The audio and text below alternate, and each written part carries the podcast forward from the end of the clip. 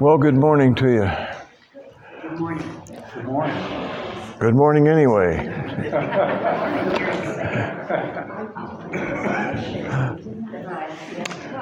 Well, this morning we start on a, quite an adventure, I think. Colossians is quite a book, small but powerful. There are just four chapters to the book of Colossians. It's packed with truth about Jesus Christ. Did you know that Ephesians and Colossians are cousins? Well, they are, of sorts. They're related in several ways. They have several things in common, as a matter of fact.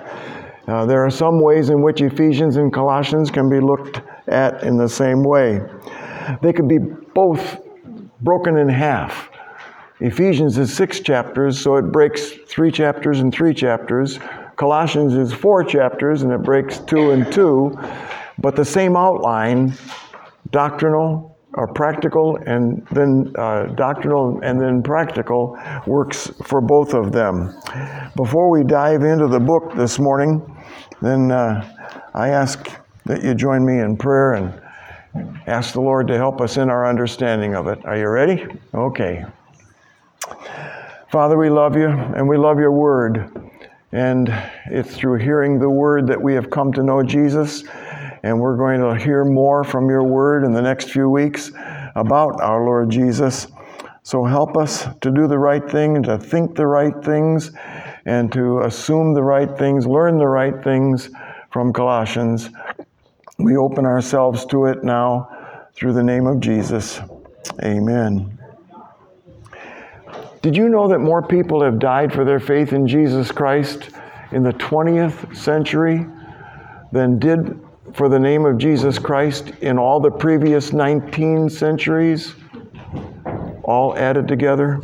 Absolute fact. Last year, 2022, 5,500 people died for their faith in Jesus Christ. 5,500 people died for Christ.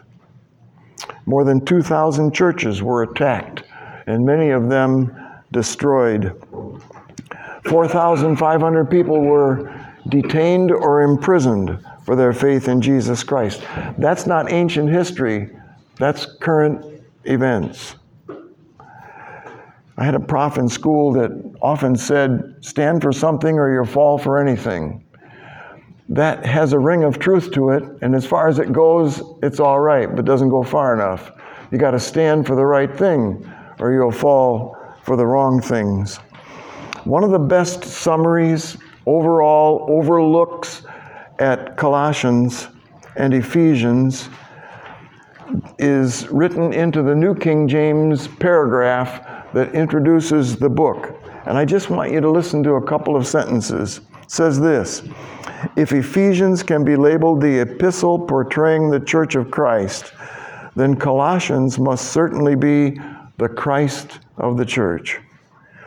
Ephesians focuses on the body, Christ, uh, Colossians focuses on the head. Jesus Christ is preeminent, He is foremost in everything. We are to be rooted in Him, grounded in Him, alive in Him, hidden in Him, complete in Him. He's to come first in, in everything.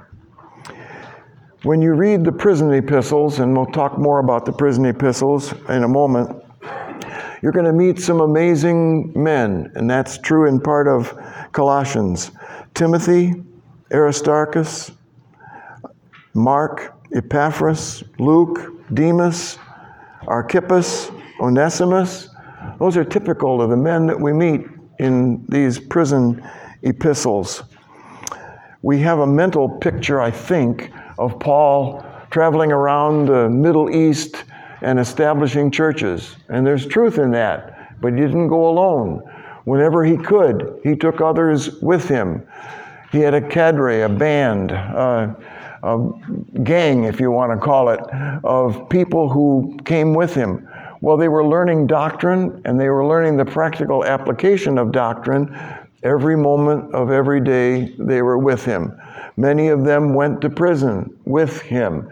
They heard him preach and teach, and he answered their questions, just like Jesus did with his disciples for so long. They, they learned what it was to be a Christian, to act like a Christian, and to swallow the things that uh, happen to Christians by actually living it and doing it and experiencing it. And it was a good practical um, education. Just a glance at a few of the things that we're going to find as we study Colossians. In chapter 1, it says this He has now reconciled you in his fleshly body through death, in order to present you before him holy and blameless and beyond reproach. So, in other words, Christ can take a mess of a person and turn them into a saint, make them holy. Jesus Christ changes people. He changes them from the inside out, and He makes forever changes in their life. Colossians will help us see some of that. In chapter 2, you will read, As you therefore received Him, walk in Him, your daily walk, everywhere you go firmly rooted and built up in Him, established in your faith, just as you were instructed, and overflowing with gratitude. So Christ gives us stability. And he causes us to be thankful people. That ought to be characteristic of his people. It further says, In him you have been made complete. Sometimes people talk about their husband or their wife as having completed them, made them complete. Well, that true, that is true of spiritual things. Jesus Christ makes us complete, and we are not truly complete in God's sight without him. In chapter 3 you read, "For you have died and your life is hidden with Christ in God." And then it uses baptism as an illustration of that. You've died to the old life and you've been raised to walk the new life. Colossians teaches us that the old life is dead and that the new life is alive in Christ and we are alive in Him. I think God did a wonderful thing when He worked it out so that the prison epistles were written by Paul from prison.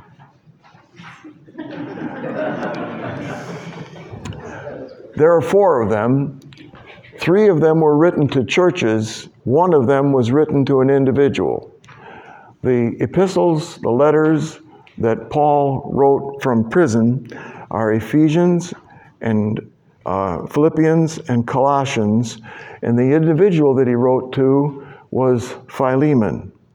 So these four books are called prison epistles for that very reason. Colossae was the point of a triangle. If you'll picture Ephesus over here being the big city, the Chicago of that part of the world, and a hundred miles east of it, there are three smaller cities Colossians, Hierapolis, and Laodicea. Laodicea gets a letter in the book of Revelation, chapter 3. Those three cities are a cluster of cities, and they are impacted by this. In fact, at the end of the book of Colossians, they will be instructed to get the letter that was also written to uh, Laodicea. And those people will be instructed to be sure to read the book that he wrote to the Colossian folks. They were fortified cities, and all of them were on a trade route. When you were studying history in school, did you ever read about the Silk Road? Maybe. The Silk Road was a trade route that came across the east, came from the far east, the Orient, into the Middle East, around the Mediterranean, but it was the easy route. It avoided some of the mountains and other things.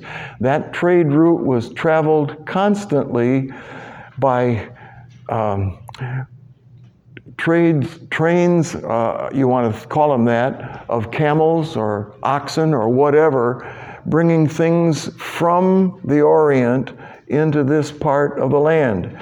And it became possible for many of them to do business with each other because trade languages developed. Koine Greek, the Greek that the New Testament was written in, was a trade language. So if you lived in that general area of the world, you had your own mother tongue, your language from your parents and from the people around you and the country you were in, but you also had a trade language. And Koine Greek was that trade language. And people spoke that trade language because they could, by using it, deal with people from all over the rest of that part of the world. So here we got Colossians, written to, um, to the people in Colossae. Colossae, as it, as it was in those days, was a hustling, bustling, in place if you would, city on a crossroads. And it had a mountain. It was at the base of a mountain. Mount Cadmus was the name of it. But that mountain was 8,000 feet high. And it stuck up like a thumb in that part of the world.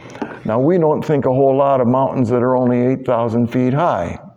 And we've, we've got the Rockies.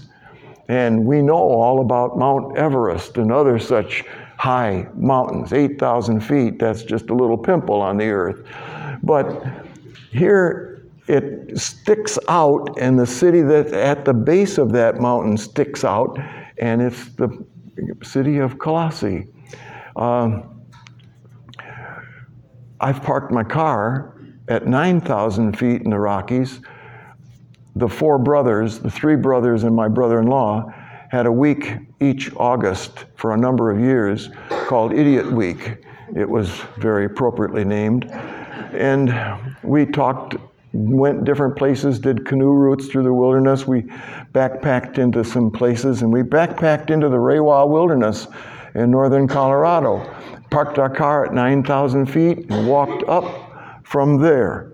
So 8,000 feet, mm, but in the Holy Land, a mountain of 8,000 feet was really something. Now, you have to understand that Colossae eventually faded away. The church that was there that got this letter doesn't exist anymore. The city itself has been abandoned. No one lives where the ruins of Colossae are. They have archaeologists have uncovered the uh, theater and a couple of other things from Colossae, but there's nothing else there. And the church is long gone. More about that in a little bit because churches are not guaranteed permanence. The churches of the New Testament, most of them, are long gone. They have faded away. I think Colossae stands as a warning to churches that you aren't guaranteed, unless you stay faithful to the Lord, to stay in existence. And many of them did not. The churches in Revelation 2 and 3 that were in existence at the end of the first century of the age of grace are all gone. Um, Colossae is in modern Turkey, which is now a Muslim country. Believers in Jesus in the area, that area of Turkey, are 0.008% of the population. It's all gone. What once was there isn't any longer. You know that Luke wrote the Gospel of Luke, and he also wrote the book of Acts. And Acts records that the Apostle Paul spent three years teaching and preaching and founding a church in the big city of Ephesus, the big city of that part of the earth. It was on his third missionary journey, and Luke says, quote, all who lived in Asia heard the word of the Lord. You got that? All who lived in Asia heard the word of the Lord. from Ephesus, there spread the gospel of Jesus Christ. It was part of this trade route, and people that came along in that trade route got witnessed to by the Ephesian believers and took the gospel to other places on the earth. It happened here with a man by the name of Epaphras, and we're going to meet him in the first chapter, in the first few verses of the first chapter of Colossians.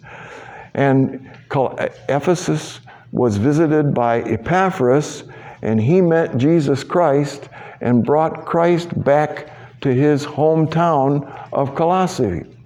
Um, I'm, I'm interested in this because I saw it happen in the scriptures in other times and in other places. Um, Philip, the Apostle Philip, the, was called by the Lord to go out into uh, uh, the desert and intersect a chariot. Um, must have been a wealthy guy. He was the treasurer of Candace, queen of the Ethiopians. And this eunuch was riding along in his chariot. Somebody else was driving the chariot, and he was reading the scroll of Isaiah. I know he had money because poor people didn't have copies of the scriptures. Poor people couldn't read either. And he is reading Isaiah, and of all things, reading Isaiah 53. And Philip intersects that chariot and says to the man, Do you understand what you're reading? And the guy says, No, how can I, except somebody explains it to me? And Philip says, Move over. And he climbs up into the chariot and he begins in Isaiah 53 and explains to him Jesus Christ, the Lamb of God, whose crucifixion, his sacrifice, is spoken of in Isaiah 53. Why is that important to Colossians? Because when the gospel was finally taken more directly and deliberately down into North Africa, into uh, Ethiopia, there were Christians already there that had come to Christ, evidently through the testimony and the word of this eunuch who met Jesus Christ at the hand of Philip back here. I wanted to read something to you, and I don't know where, where I've got it in my notes here. Aaron and Janelle are missionaries supported by Newcastle, and they are missionaries who work with a mission group called Africa Inland Mission, AIM, Africa Inland Mission. And the wife of the fellow who's the head of that mission is quite a, quite a prayer warrior. And I have met them, met the two of them a couple of times, and talked with them, and I got on her um, email listing.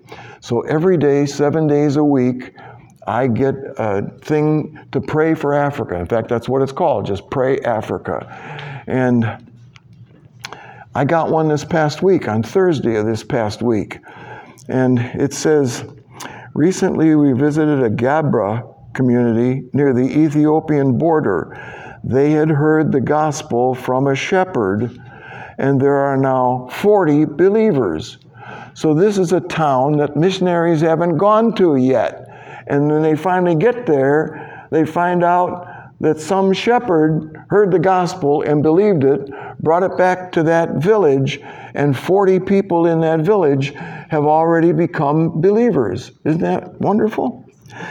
He said, um, We spent the day celebrating Jesus with these dear brothers and sisters. It was three hours of nonstop worship. After Eddie had shared the good news, the elder of the village said, we want to know more about this culture of Jesus, and please don't stop coming to teach us how to be Christians. Isn't that wild? They don't have the scriptures, they don't have a single word of the scriptures. They don't know things that we know about the Bible, but they know about Jesus Christ, and they have believed him. And it's that sort of thing that happened in Colossae. Epaphras goes to Ephesus and he meets Paul and he gets saved. And he comes back to Colossae and begins to talk to people about Jesus. More of them believe, and pretty soon there's a church there. They don't have a pastor. They don't have a Sunday school. They don't have a Wednesday night prayer meeting. They don't have AWANA. What are these people doing? And Luke records that all that lived in Asia, the Word of God spread to them. Open your Bible to Colossians chapter 1.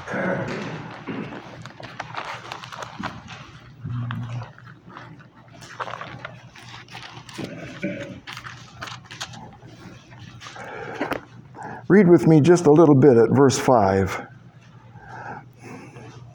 Because of the hope which is laid up for you in heaven, of which you heard before in the word of the truth of the gospel, which has come to you, as it has also in all the world, and is bringing forth fruit, as it is also among you since the day you heard it, and knew the grace of God in truth, as you also learned from Epaphras, our dear fellow servant who is a faithful minister of Christ on your behalf, who also declared to us your love in the Spirit.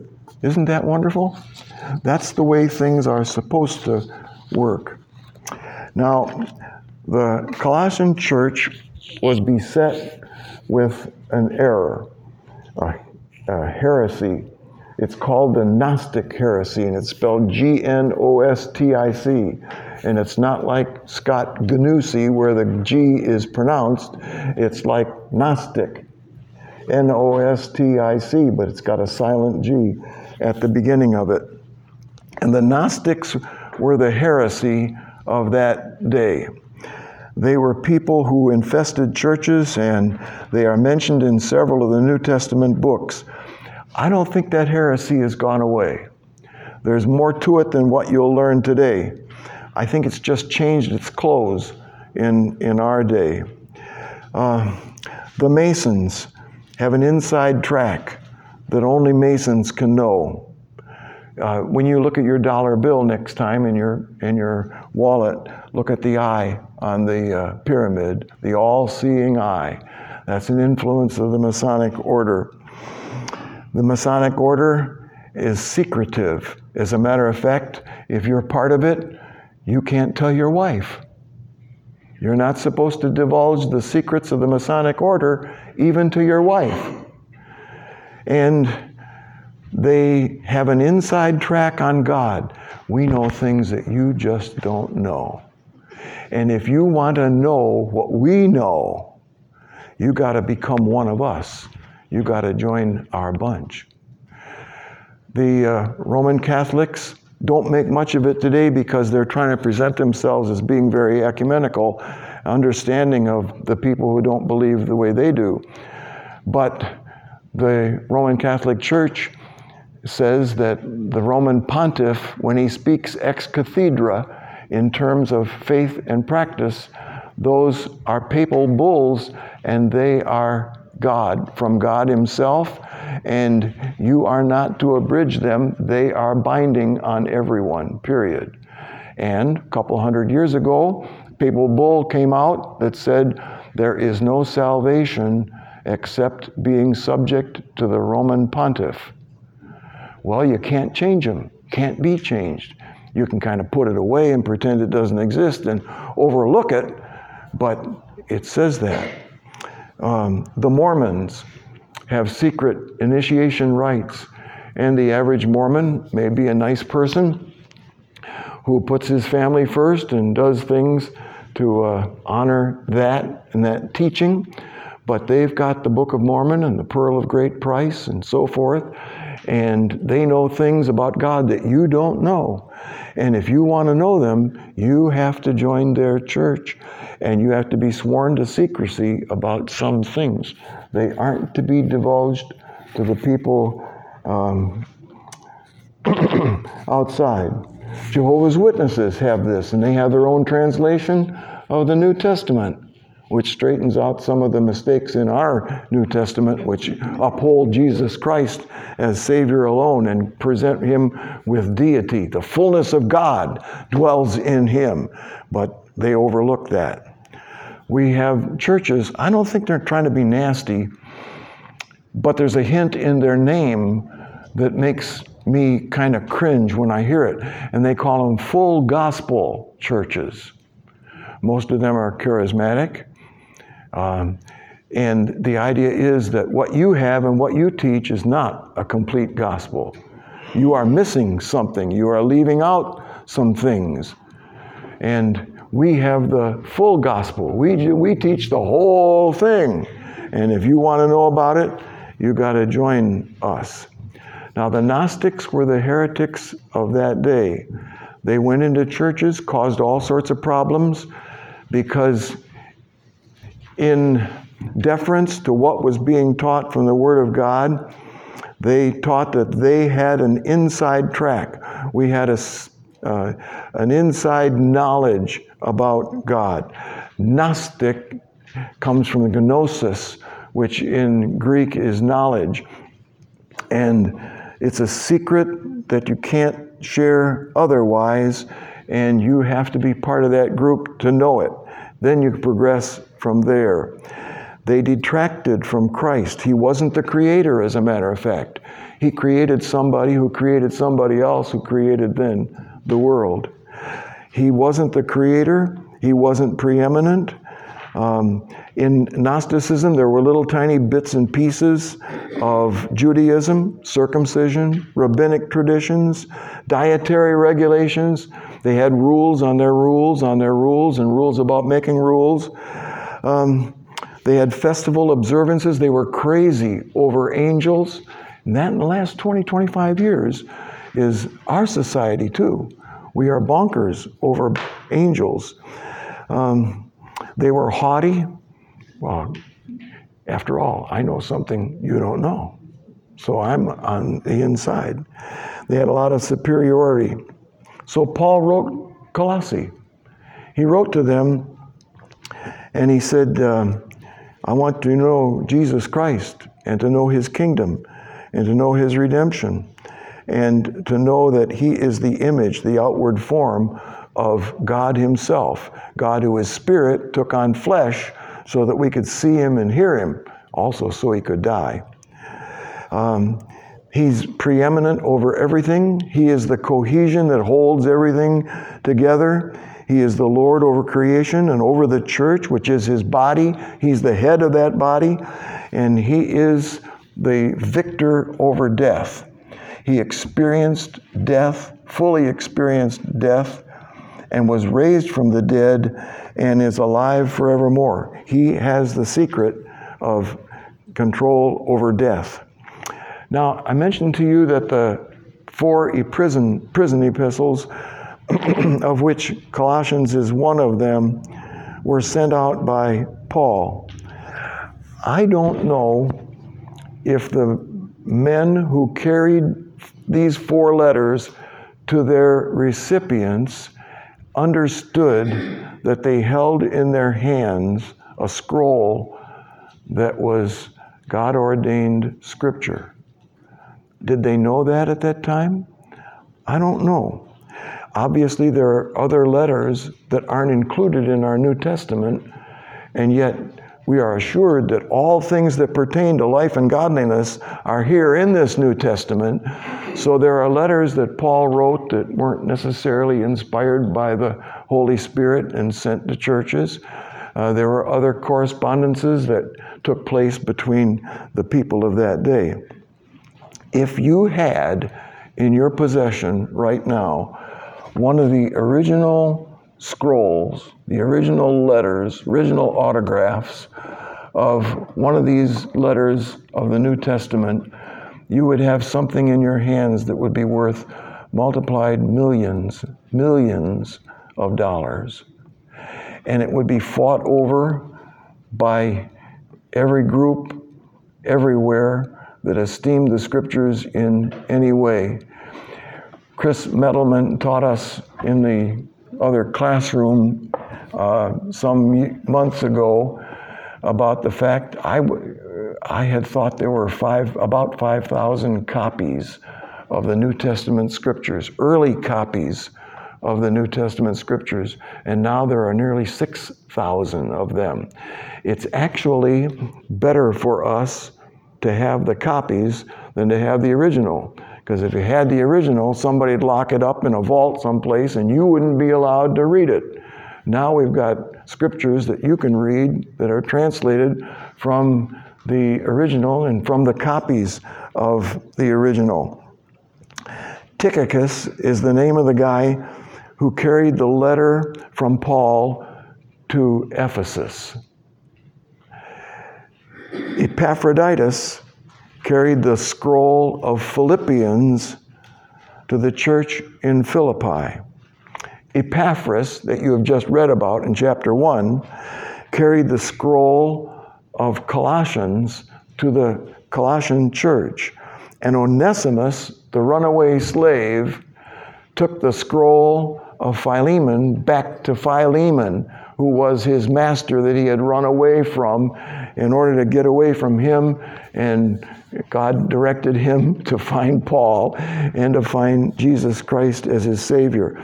Philemon became his master again, but he was more than that, more than just his owner. He was his brother, his brother in Christ. Mm.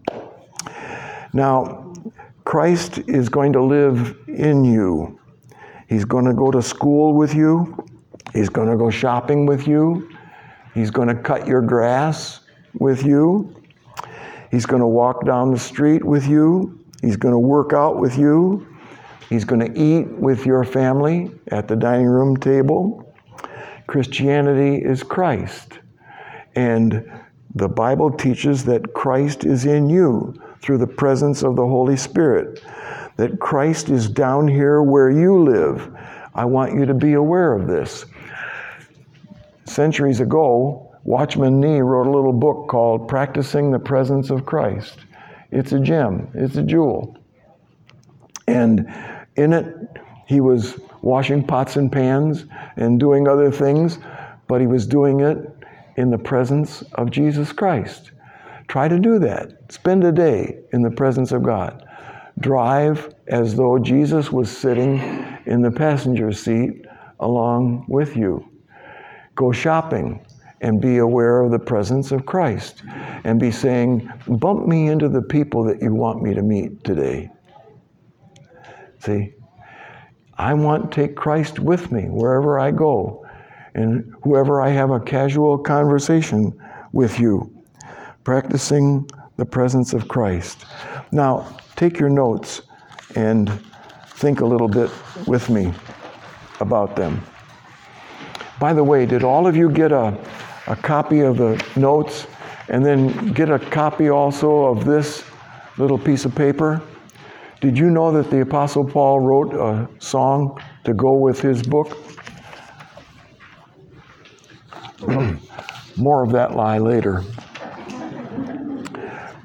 Your notes present you with uh, a 12 point schemata of what we hope to do over the next few weeks. I am absolutely thrilled at the privilege of sharing the teaching of this class with Pastor Slappy. That tickles my gizzard.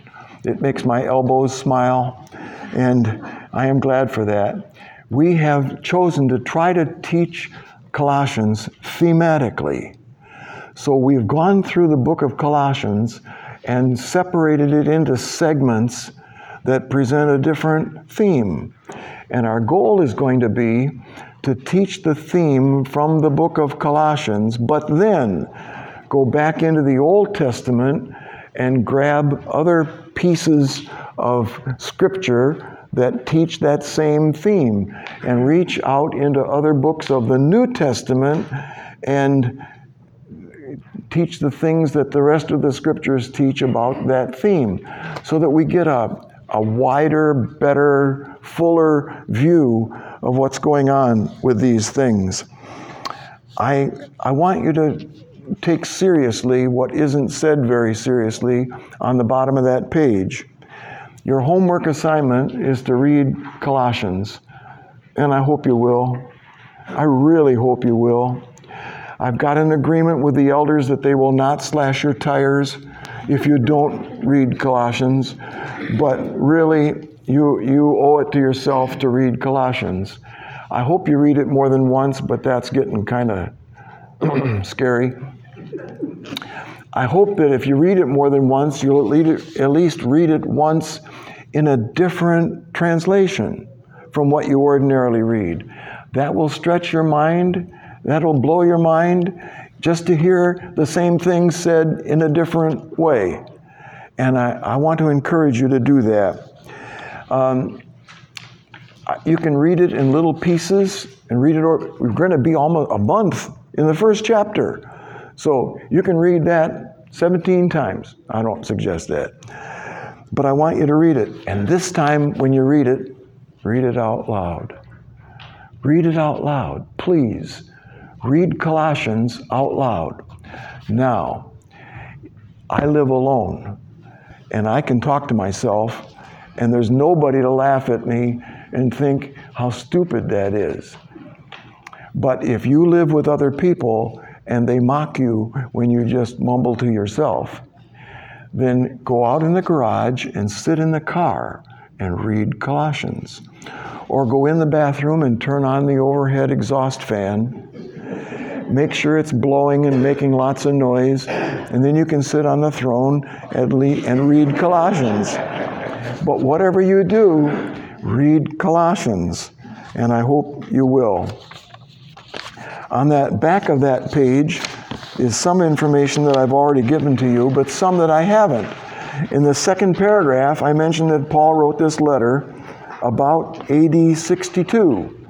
So if you're taking notes, that'll give you a hinge point to take a look at. It was likely written during his first imprisonment in Rome, and Colossians will tell you more about that. In Colossians 1 7, Epaphras is named. We've already read that. And the danger of this heresy, the Gnostic heresy, that was a danger to the doctrinal purity and the loving fellowship of the church. There is no evidence anywhere that Paul ever got to Colossae.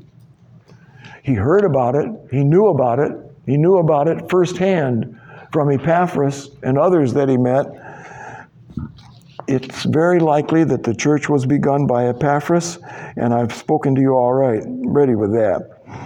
Um, in the third paragraph of the second page, it mentions the Gnostic heresy, mentions that they had an exclusive aristocratic spirit about them, mentions their unex- unacceptable asceticism and stoicism, their licentiousness. If it feels good, do it.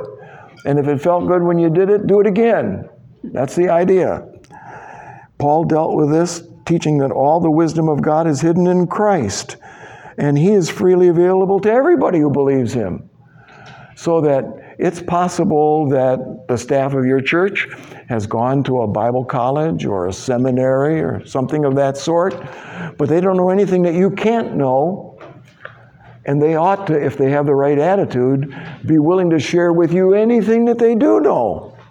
That's the right attitude.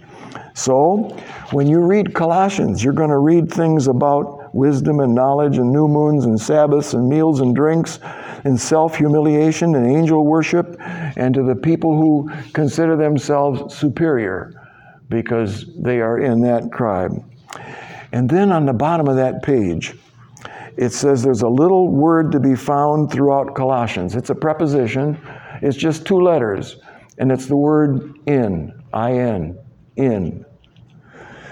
Now, I haven't counted it in other translations, and I'll talk to you about memory work in a moment. In the New King James that I often read and, and study and preach from, it appears 77 times. In fact, a couple, three years ago, I read Colossians with a green marker and I marked the ends. And now my Bible has green measles. but you get the idea? I, I mean, 77 times in just four little chapters, this preposition appears. It's absolutely wild. And I don't want you to mark up your Bible if you don't feel like marking it up. But take note as you read Colossians of that preposition in. I wrote in here, you're used to being in trouble, in love, in competition, in danger, in doubt, in debt, in hot water. All of us. I mean, that's frequently for some of us. But now you have to get used to being in Christ. I'm in his body, the church. He's in me. All of that's because of what he did for us at the cross. And so when you read Colossians, look at the in and find out what you're in. You are in his body, you are in Christ, you are in the church, and you are specially special because you are in love now with Jesus. He's loved you from the beginning, but now you have come to believe on him and you are in him. He gets the preeminence. Take a look at the third page. It says memory verses. Before you, boom, it's not necessary that you memorize these verses. I hope you will, but it's not necessary. In fact, if you want to come to the class on Sunday mornings and you don't want to read Colossians and you don't want to learn the memory verses, you are as welcome as can possibly be. Enjoy. I'm serious. But you'll get more out of it if you learn these things. If you'll just glance at this page, you'll see that each memory verse is only a line and a half of words. That's all. If you move to Montana, you'd have to learn all the streets around your new house and all the highways and a new area code and a new phone number and a new zip code and a new address, and you wouldn't think a thing of it. So have that attitude. Do you know the easiest way to memorize a little verse of scripture like this? It's not to try to memorize it. Here's how you do it you take a three by five card and you write it, write that verse on that card so that your eyes see it and you say it out loud and your mouth mouth is it, mouths it, and your brain thinks it and your ears hear it, and then you take that card and put it in your pocket. No, it doesn't go by osmosis into you.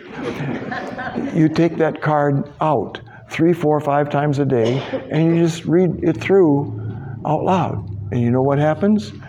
After three, four, or five days, you know that verse sideways. And you didn't even try. You didn't raise a sweat. You can do it. Well, we've picked a verse from each of the four chapters, and they are really good. He's the head of the body, the church. He's the beginning, the firstborn from the dead, that in everything he might have the preeminence. How long does it take to say that verse? A few seconds. Therefore, as you receive Christ Jesus the Lord, so walk in him, rooted and built up in the faith, just as you were taught, abounding in thanksgiving. Doesn't take much longer to say that verse. Whatever you do in word or deed, do everything in the name of the Lord Jesus, giving thanks to God the Father through him. Wow. You can do that. I mean, if you've got an extra six or eight months, you could learn that many words. Let your speech be gracious, seasoned with salt, so that you may know how to answer every man. That's good stuff. And it will help you understand the point of the book of Colossians if you'll learn it. Now, to go to the last page.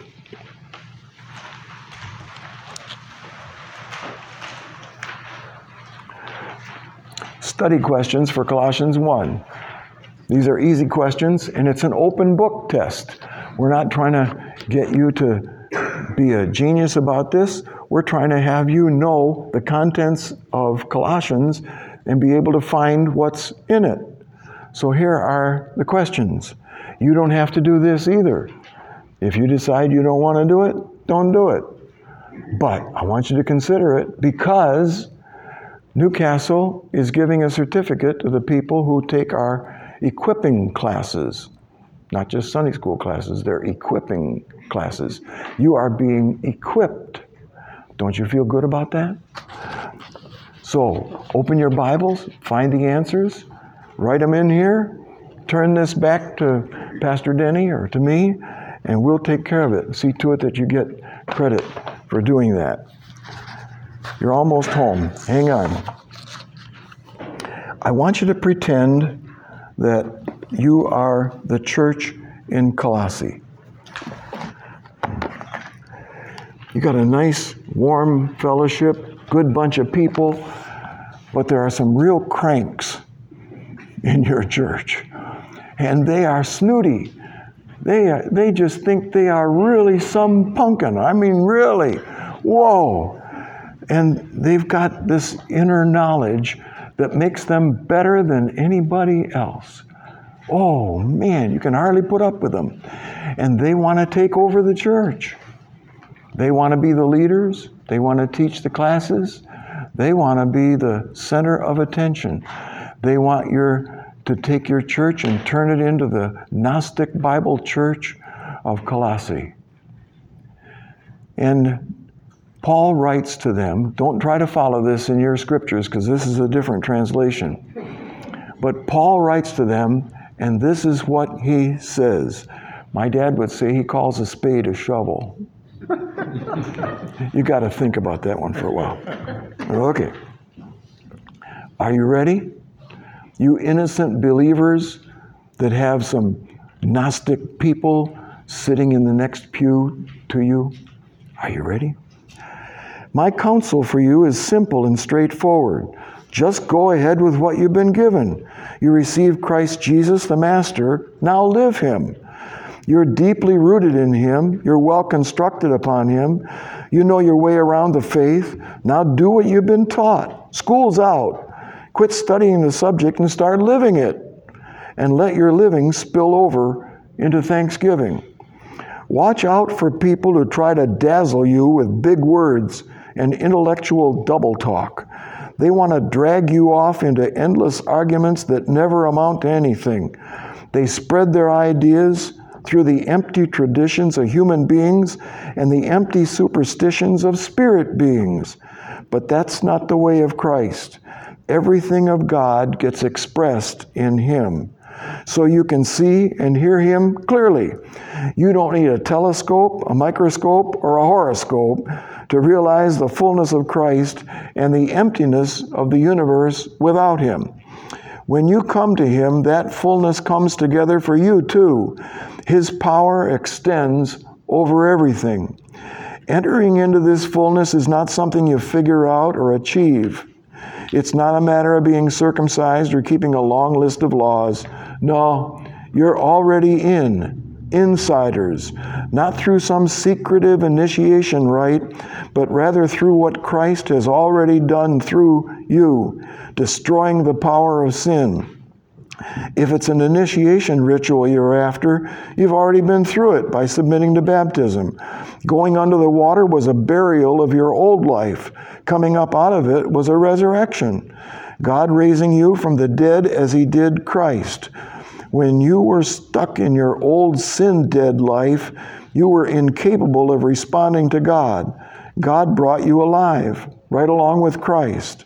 Think of it all sins forgiven, the slate wiped clean, the old arrest warrant canceled and nailed to Christ's cross.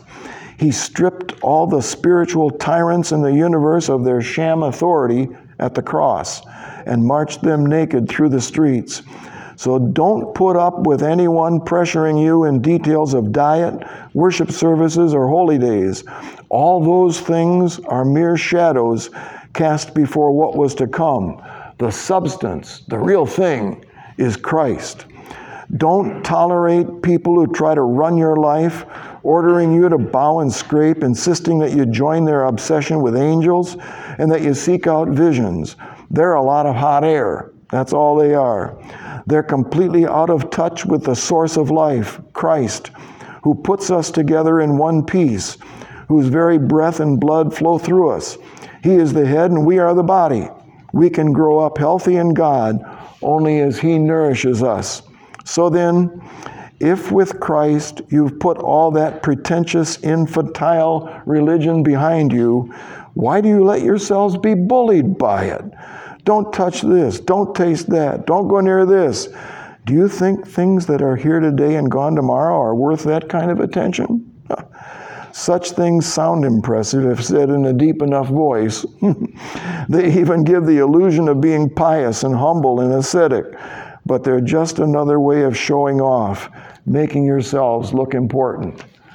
Does that sound like Paul hit the nail on the head? I think so. We're going there over the next little bit. And I hope you will go with us and make this a joyous trip in Colossians. Now, I mentioned to you rather foolishly that the Apostle Paul also wrote a song. And these are the words to it. Hope you got one. Singing this song will just give you the essence of the book of Colossians. So, how many of you know? Let load this song. Oh, a couple of them. Wow. You three ought to sing real loud. Okay.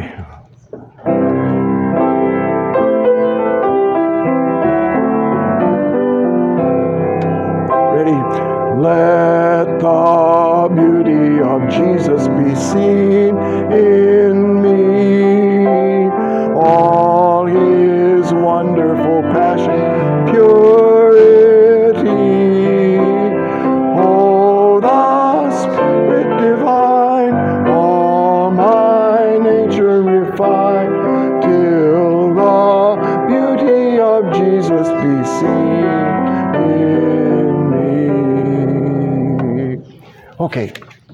we'll do that most Sundays.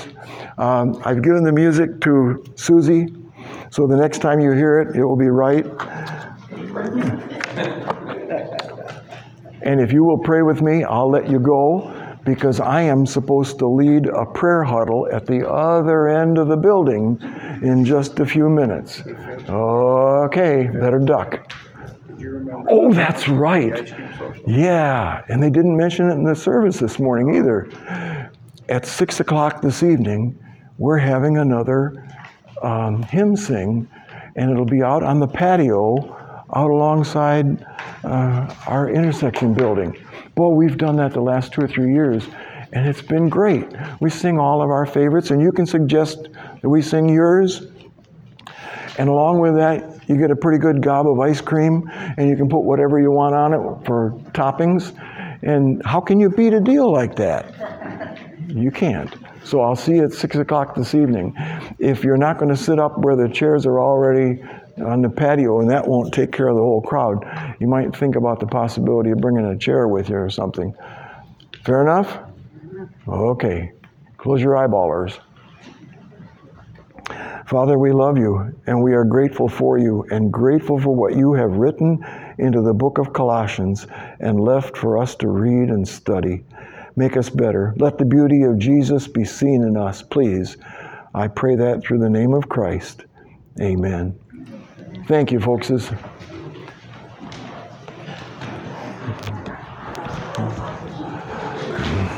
did you read from? What version did you read from? That was the message. The message, okay. Yeah. I don't know what to do here. How do we get back? Oh, I know. Press this button. Yeah. And now. and then hit the